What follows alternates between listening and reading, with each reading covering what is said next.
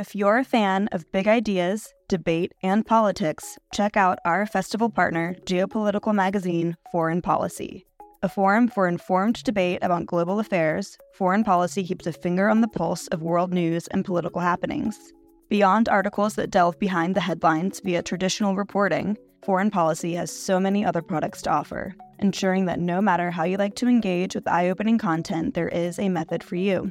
Check out their free offerings like Foreign Policy Live, their forum for live journalism, newsletters, and podcasts. And with a subscription, unlock in depth features and quarterly magazines, including their recently dropped spring edition all about India.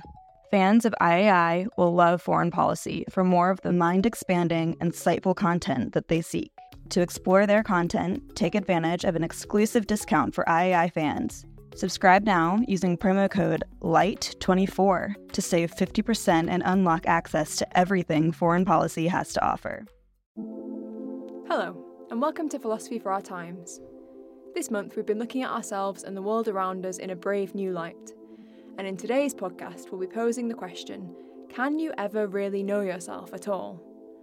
And if you can't know yourself, how can you ever know the people around you, even those closest to you?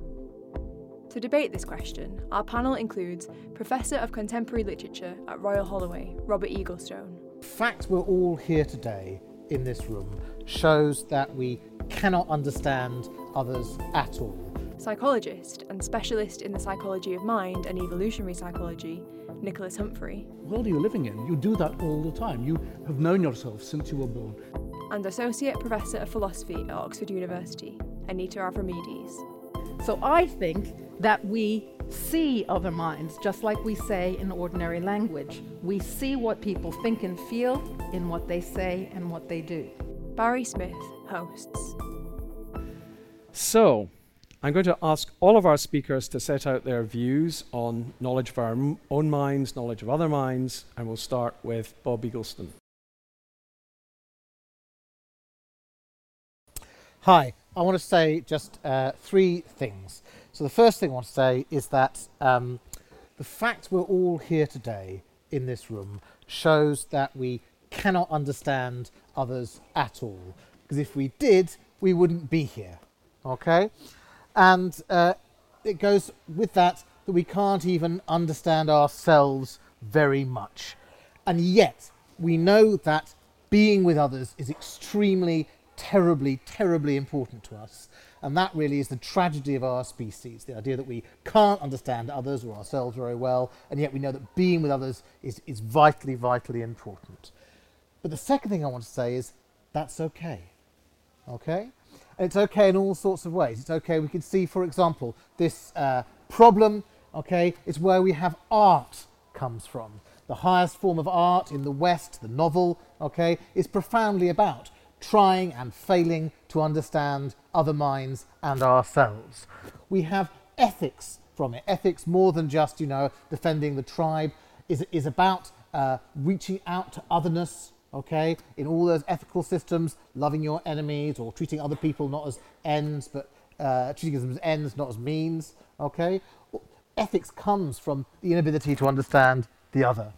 In politics, too, the idea that um, that civilized politics is a sense of not just looking after our tribe or our family, okay, but looking after others. The pluralism that makes up the state or the community is precisely about being with others, okay, even though we don't necessarily understand them. And in terms of the future, the fact we don't understand other people, the fact they are genuinely other, means that in them in other people lies what the, quality that Hannah Arendt calls natality, the quality of, of, of newness being born. If we understood other people, they would be the same as us, there would be no newness.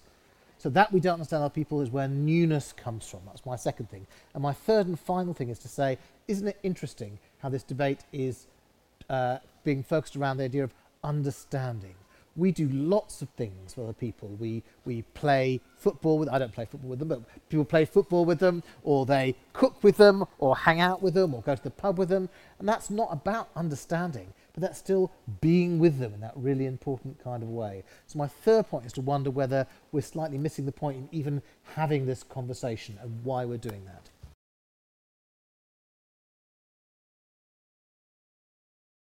when we talk of knowing another person, we're talking about something rather peculiar. It's not like knowing the times tables or like knowing the map of Paris or even knowing how your car works and what its foibles should, might be.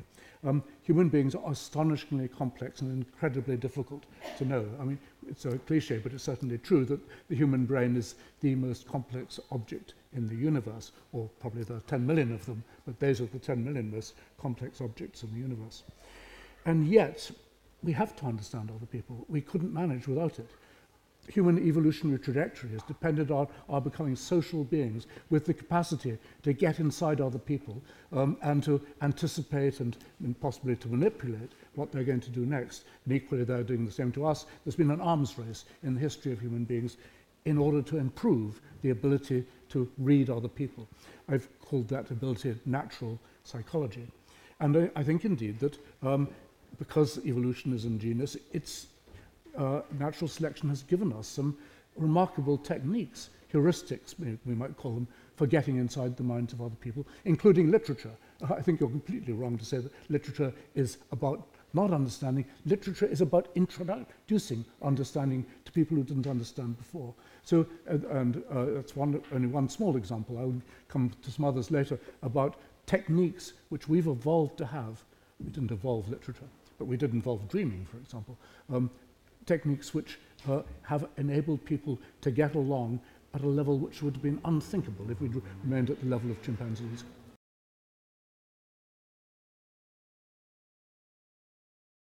Right. Well, I think I'm going to talk a little bit as a philosopher here, and I'm going to ask the question why we would ever think that the minds of others were profoundly unknowable. After all, it seems to me that we often talk as if we know what others think and feel we say things like the following Stop going on. Can't you see she has a headache? Or, It was obvious that your boss was angry. Or, It was embarrassing. Your boredom was manifest for all to see. These are things we say. Now, it's a real question how seriously we should take ordinary language. But I think it's also a serious question how far we should depart from it. So I propose to begin by seeing how far we can take seriously what we ordinarily say. So, given that we speak as we do, let's go back to my original question. Why do we have this question before us at all this evening? Why would anyone think that minds were profoundly unknowable? Well, some would think, and some have argued, that the only thing that could lead us to think that was a theory. And indeed, in philosophy, we blame ourselves. We say it's only a philosophical theory that could have led anybody to believe that. And the person that they hold responsible is Rene Descartes. Okay? Descartes famously introduced a mind body divide. And having done that, he looked outside his window and he saw people walking in the street below, going about their ordinary business. And he asked himself, given he has this mind body divide, right, he thinks to himself, how do I know that the figures that I see walking in the street are, lo- I love this term, how do I know they're real men and not automated machines? Well, that question has stuck for centuries. Centuries of philosophy have ensued, connected in one way or another with that question. So, should we conclude and blame philosophers for the question? Well, I'm not sure philosophers can take all the blame. Any teenager will have asked himself if anyone really understands them. And we all get lost inside our heads from time to time. And I think it's a very short step from that to Descartes' question. So philosophy is engaging with something that I think we all can understand. But I think that Cartesian philosophers and all of us are starting in the wrong place. That is, we all are starting with what sometimes gets called introspection. We look inside ourselves and we think we find our minds laid out in there. And that we think that through this introspection, just by as it were turning our gaze inwards, that we get knowledge of our thoughts and feelings. The problem is, I know what I think, but how do I know what you think? All I can see in your case is your behavior. I can't inwardly gaze into your mind. So now we have a problem, and we've got the danger that we're slipping off into a solipsistic universe where only I exist with my thoughts and feelings. This is where we're in philosophy. We're in danger of not getting outside our own heads, just like Descartes. Do we really look inside and find this world ready made? I don't think so. I think we start with behavior in the world in connection with others who are like us in important respects. And I think this, invita- this behavior is an invitation to engage, for others to engage with us, to teach us, and to help us. And they help us negotiate the world around us and the world inside us. So I think that we see other minds, just like we say in ordinary language. We see what people think and feel in what they say and what they do.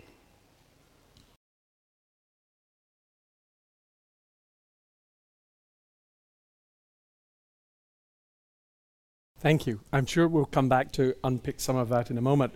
I wanted to, to go back to Bob's opening statement, though, because he was suggesting that uh, we, don't, we don't really understand other people, and that's why we need uh, ethics, politics, why we try to have literature. But I'm wondering whether you're laying a particular stress on understand. I wonder if the standards for that are quite high.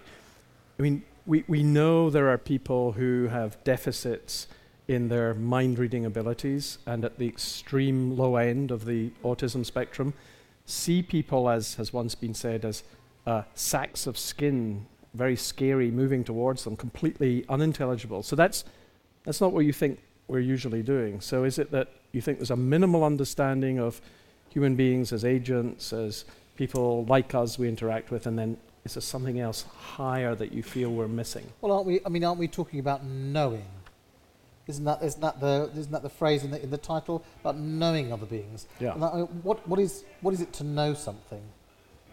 Well, I'm just wondering whether, as we listened to you, we knew what you were offering us. And I certainly had the feeling, and I hope other people did here, that we knew something of what you thought about well, you this topic. You, cert- you were certainly able to, to translate the words that I used, the words which both shaped me inside a bit and shape you inside a bit. And you're able to use those words to interpret uh, what you thought I was saying, but that's your interpretation of, of the words that I were using. And, and even agreeing over words like we're disagreeing now is quite a hard thing to do.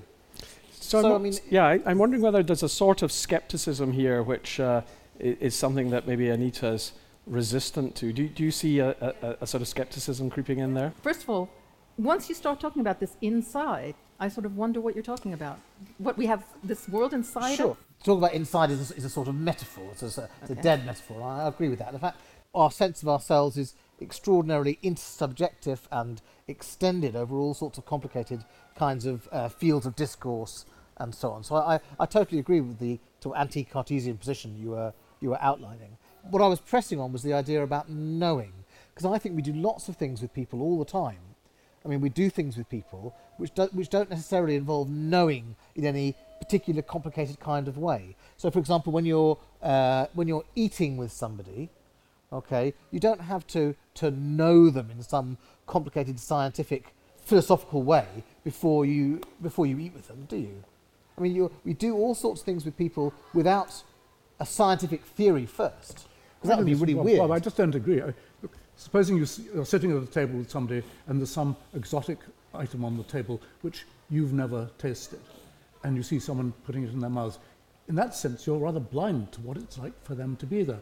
On the other hand, if they just take a strawberry and put some cream on it and put that into their mouths, in some very important sense, you know what it's like to eat a strawberry. Um, there's no problem about that. I mean, you could be wrong about it, of course, but the chances are that what it's like for you is what it's like for them. And since you know what it's like for you, you know what it's like but, for them. But, but my, my point is that that, that that thought is, as it were, a secondary thought I mean, that's a sort of uh, a epistemological, scientific kind of thought about what people do without, without having to evoke that sort of I system. I mean, I just don't agree about that. I think, I think we see these things just in the sense Anita said. You know, just as when I see you looking over to the window, let's say, and I know what it's like to see. I don't, well, I don't have to go through any complicated theorizing about that. I immediately attribute sight to you because I know how eyes and brains work together to, to get there. But, um, but do you, or do you say, I attribute sight and see him looking at the window, or do you just see me looking at the window? You, you, you see, well, you see him looking window, and then you ask, what is he seeing? And we know that experiments on children and so on know that another child sitting here could guess what you were seeing from a different perspective, for example. But come on, let me come back to something which I profoundly disagree with you both about. You're both agreeing about the fact that there's no sort of inner theatre. There's nothing, yes, nothing, no, nothing, nothing in, in there which we can appeal to as evidence of how our minds work. What world are you living in? You do that all the time. You have known yourself since you were born, since you first felt pain, since you first felt hungry, since you first discovered that you could move your limbs and so on. And those were the astonishing discoveries for you at that point. This is what it's like to be me. But very soon, you extend your knowledge to others around you because you find out that attributing those very feelings and experiences to other people works. If I know what it's like to, to, to eat uh, uh, uh cauliflower, let's say, and I hate it, I kind of I find myself attributing that to someone else. And that's not an accident. Can I just say this?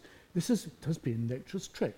I've talked about in my own writings about the evolution of an inner eye, which is very close to being an organ of sense. This isn't just a metaphor. We have laid out in our heads a structure of our, how our minds work, highly uh, made highly relevant to what we want to know. It's not, we're not looking at our brains, we're looking at our minds. So who's, who's looking at this, uh, at this picture? I mean, and, and what's the eye that's looking? Oh, it Is that in there? It's, it's, it's whoever's in control of my language and my behaviour and my will. It's a, you know, there's a central uh, intelligence inside me who, which actually acts on my behalf. It has access to this knowledge.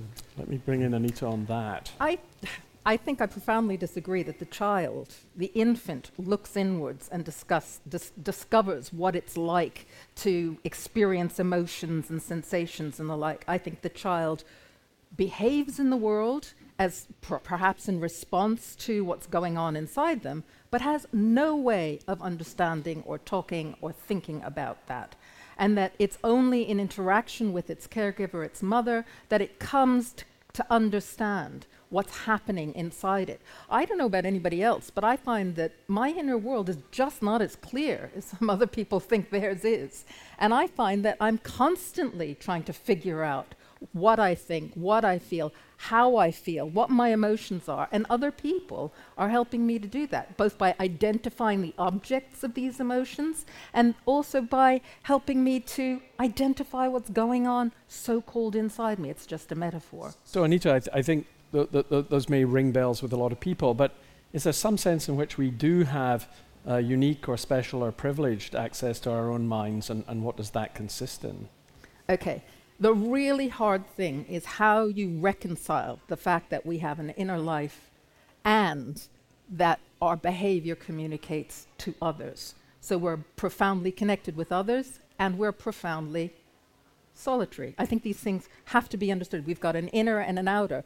The, the wrong thing is to think that somehow they're not connected, that inside there's my mind, and then there's this behavior, which is like a bridge to other people and you kind of look at that behavior and you figure out what I'm thinking. Now, I think it's that's why I think that mind body problem that Descartes bequeathed us is where it all goes wrong. Mind and body are much more intermingled than that. But doesn't that make knowledge of our own minds rather difficult? Because we don't know our own minds by observing our own behavior, or, or at least we don't always do it that way. Some people think we do actually. Gilbert Ryle. so, so tell yeah. us what Gilbert Ryle thought. Well, look, it's not that again, what we're trying to do is figure out how we can bridge the gap from this so called mind to the behavior. We don't want to collapse it all into just behavior. That, those were the behaviorists who said, you know what, there's nothing going on inside the system, it's just the behavior. Well, that can't be right. Then we go sort of way inside and we think, you know what, it's all just this hidden, ghostly place inside our minds, and I only know it. It's private. I can see it. You can't. Right? That's a problem. We've got to bridge this. We've got somehow to connect the mind back to the world. Yeah, Very quickly, and I then I don't think these, are, these issues are just you know, uh, open for philosophical discussion without any evidence. Developmental psychologists have been working on these issues for you know 100 years or more, and some really interesting com- evidence coming out of that about how, for example, children first engage in contagious empathy. So if they see another kid crying, they themselves begin to feel sad, and through that, I think they learn the connection between another child crying and what it's like and, and what the child might be feeling. Happiness is equally contagious. Um, and we now begin to know how this is working at a neurophysiological level. There are these wonderful neurons, many of you will have heard of them, in the premotor cortex called mirror neurons. Uh, they were discovered in monkeys when they were, it was found that if a monkey sees somebody performing an action, the cells in its own cortex, which would have performed the same action if it was making it, begin to fire away. But the really interesting thing is that it's now been discovered in humans that, for example, if I see somebody else in pain, pain neurons in my uh, insula also begin to function. In, I mean, in, interesting facts are beginning to.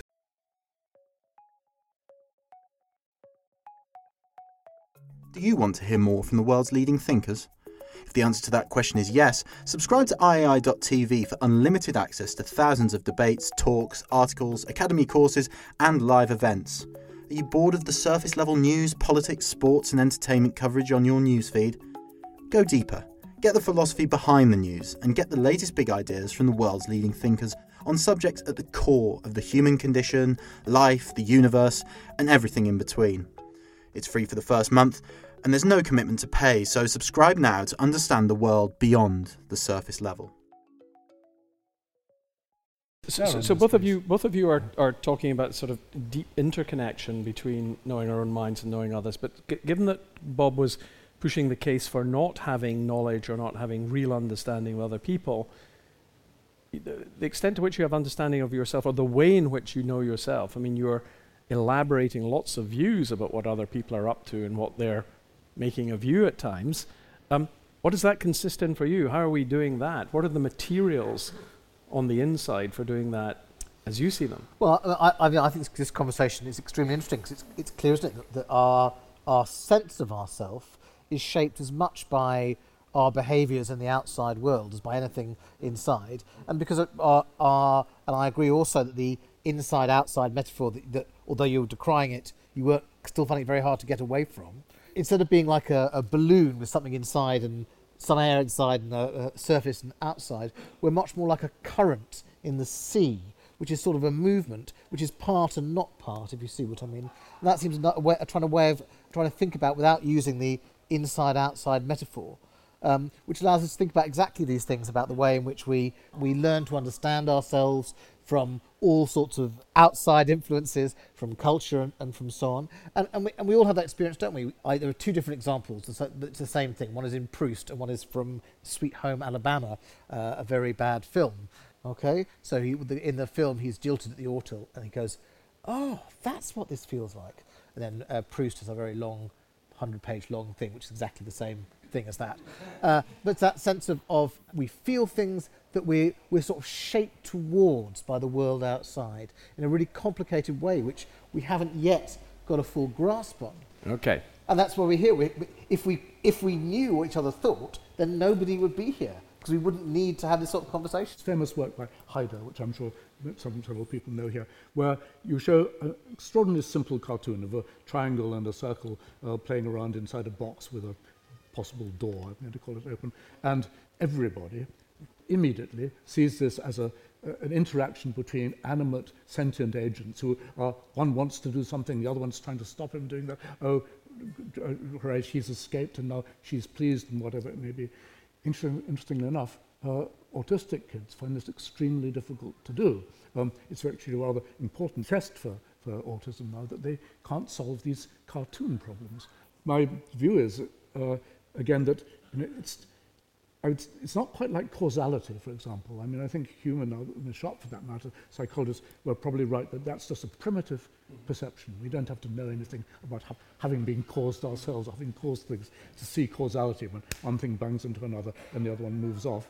But um, my guess would be, uh, it's of course it's, it's difficult to get at this level, but even things like intentionality are things we first discover in ourselves, the difference between willed events and unwilled events. So when we see something apparently acting autonomously, even if it's a cartoon, we understand what it is to be autonomous because we understand what it is to desire things and act on that basis, uh, rather than being pushed around. But I guess it comes straight, it always comes back to our own experience.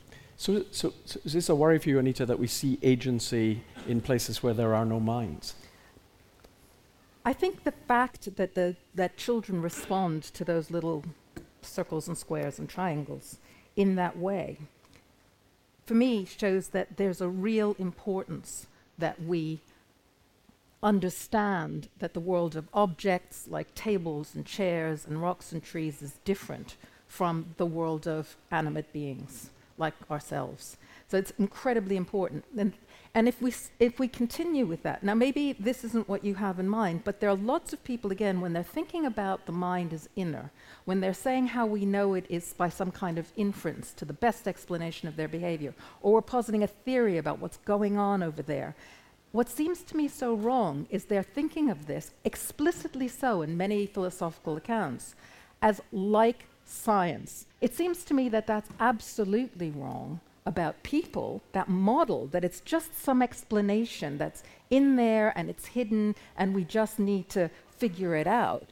And the reason is because it's too important. That's why I think the infant responds to these cartoons. Animacy, the fact that this is a minded individual and not an inanimate object, is too important. And that very idea for me is why the idea that it's a theory that it's some kind something hidden inside another and we need a theory to get at it has to be the wrong way well it's been think about people know that philosophers but not so much psychologists anymore have distinguished so-called simulations and mm-hmm. theories of mind um, and uh, I think most people are now converging, especially as a result of the work of mirror neurons, on the idea that what we generally do in trying to understand someone else is to put ourselves in their place. In other words, we say, what would it be like and what would I do if I were you? Um, that's, so that's not theorizing. That's, that's just simply, you know, I try it out. I'll, I'll, I'll, put myself there and imagine I was in, I was in your place. It's an astonishingly uh, good way of understanding other creatures. Um, and, and and it's also interesting to note, of course, that the, the triangle being chased by or pursued by the square was created by animate human beings. I mean, who had to set it up pretty nicely to get the effect. But, but Bob, I'm wondering whether you're not um, closer to Nick and more diametrically opposed to Anita here, because insofar as people are uh, puzzling and you want to work them out, novelists are, when good, good psychologists. They're, they're actually trying to think very hard about what, what bits of evidence, what bits of behavior, what, what, what, what clues there might be about what's going on and so on. So aren't you uh, uh, thinking that you're a kind of crypto theorist about other people? Well, I, have been very struck by this conversation about, about circles and squares and so on, and uh, other minds, and, and being offered cups of coffee. But it strikes me that that's uh, one of the things that we're all quite aware of is how very often that goes wrong, and how very often do you want a cup of coffee means all sorts of things that nothing to do with coffee altogether. And I can't help thinking that perhaps in terms of if we're thinking about how we actually do things in the world and negotiate the world, we actually start with the not knowing rather than with the, the knowing. You know, does does she fancy me? Does he fancy me? Why is he offering me coffee so much? What's going on? Uh, the, so, so that's, these, that's these do you want to come in for a cup of well, coffee? That's right.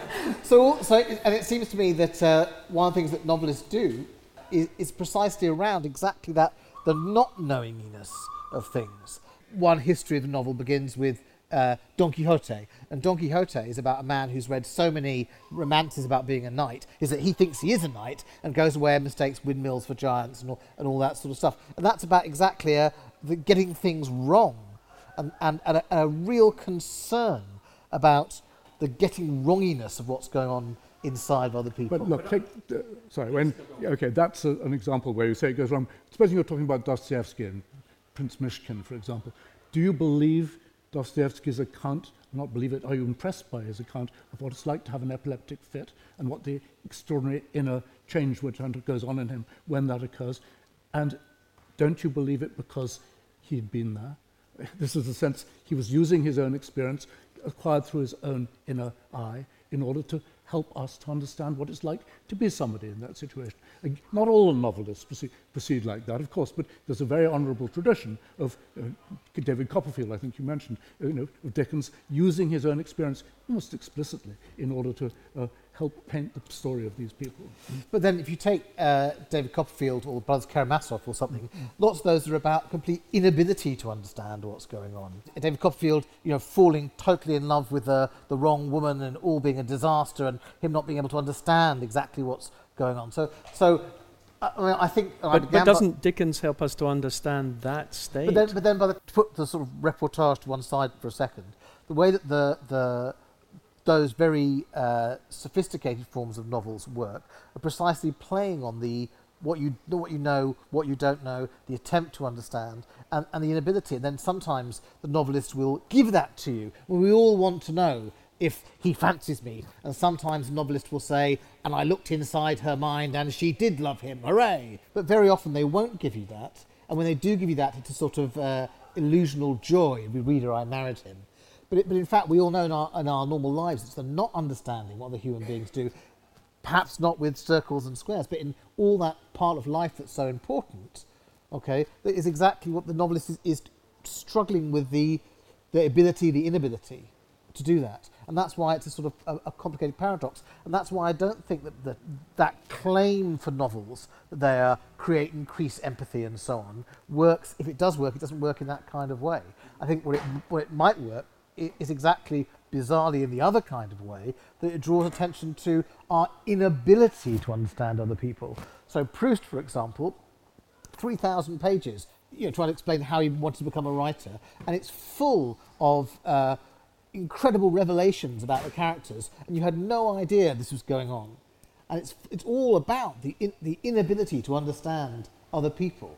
So reading novels make, might make us understand people less and maybe even empathize less with other people. But it makes, I think it makes us understand the, the uh, astonishing opacity of other people. Okay. So, so so maybe just as we have language as a means of um, sharing what we're thinking, going public on what we're thinking, can language also be a way of concealing our thoughts, Anita, and, and disguising us from who we are, or maybe from disguising from others who we are? The problem with telepathy is it may seem like it's a great solution, but in fact, you wouldn't actually be coming to know another mind. If you think about it, if I could know exactly what you were thinking and feeling, then I'd be you. um, you wouldn't be you, I'd be you. Where do you end and I begin? So that's where I think that we are both inner and outer. We are separate selves. We're not one mind, and we cannot know other minds completely, but we can know them to some extent. And the, the question then is exactly how we manage that. That's the sort of question that we're all grappling with. How do we manage it? But there's no doubt that we do. And is it a good thing? Well, maybe for all the reasons, good or bad, it's the way it is, right? We are both public and private, and I am not you. There's also a, a, maybe a, a sense in which, even if we were to go down the road with Bob and and uh, think that we couldn't have that capacity to know other minds, it might be still quite important to believe we do at times, or to or to, to feel as though we do. And so when a lover gazes into their partner's eyes and they say, "Do you feel it too?" and the other says, "Yes." Of course, that's rubbish. But but isn't it good that they say that? Isn't it quite important that they say that? Yeah, of, of, of course, people have to people uh, learn all sorts of all sorts of responses, don't they? And that's part of, of, of how we how we are together. You Yeah, know, and I mean, s- s- sex and love is, of course, an extraordinarily interesting example because of the ambition we have in making love to know the other person, to merge with them in some sense. And there's that f- famous translation by Dryden of Lucretius's poem about lovers, uh, doing everything they to can to get inside each other, and yet they always remain separate. Yeats said that that was the finest commentary on the on sexual intercourse ever written. What it proved was the uh, perpetual virginity of the soul.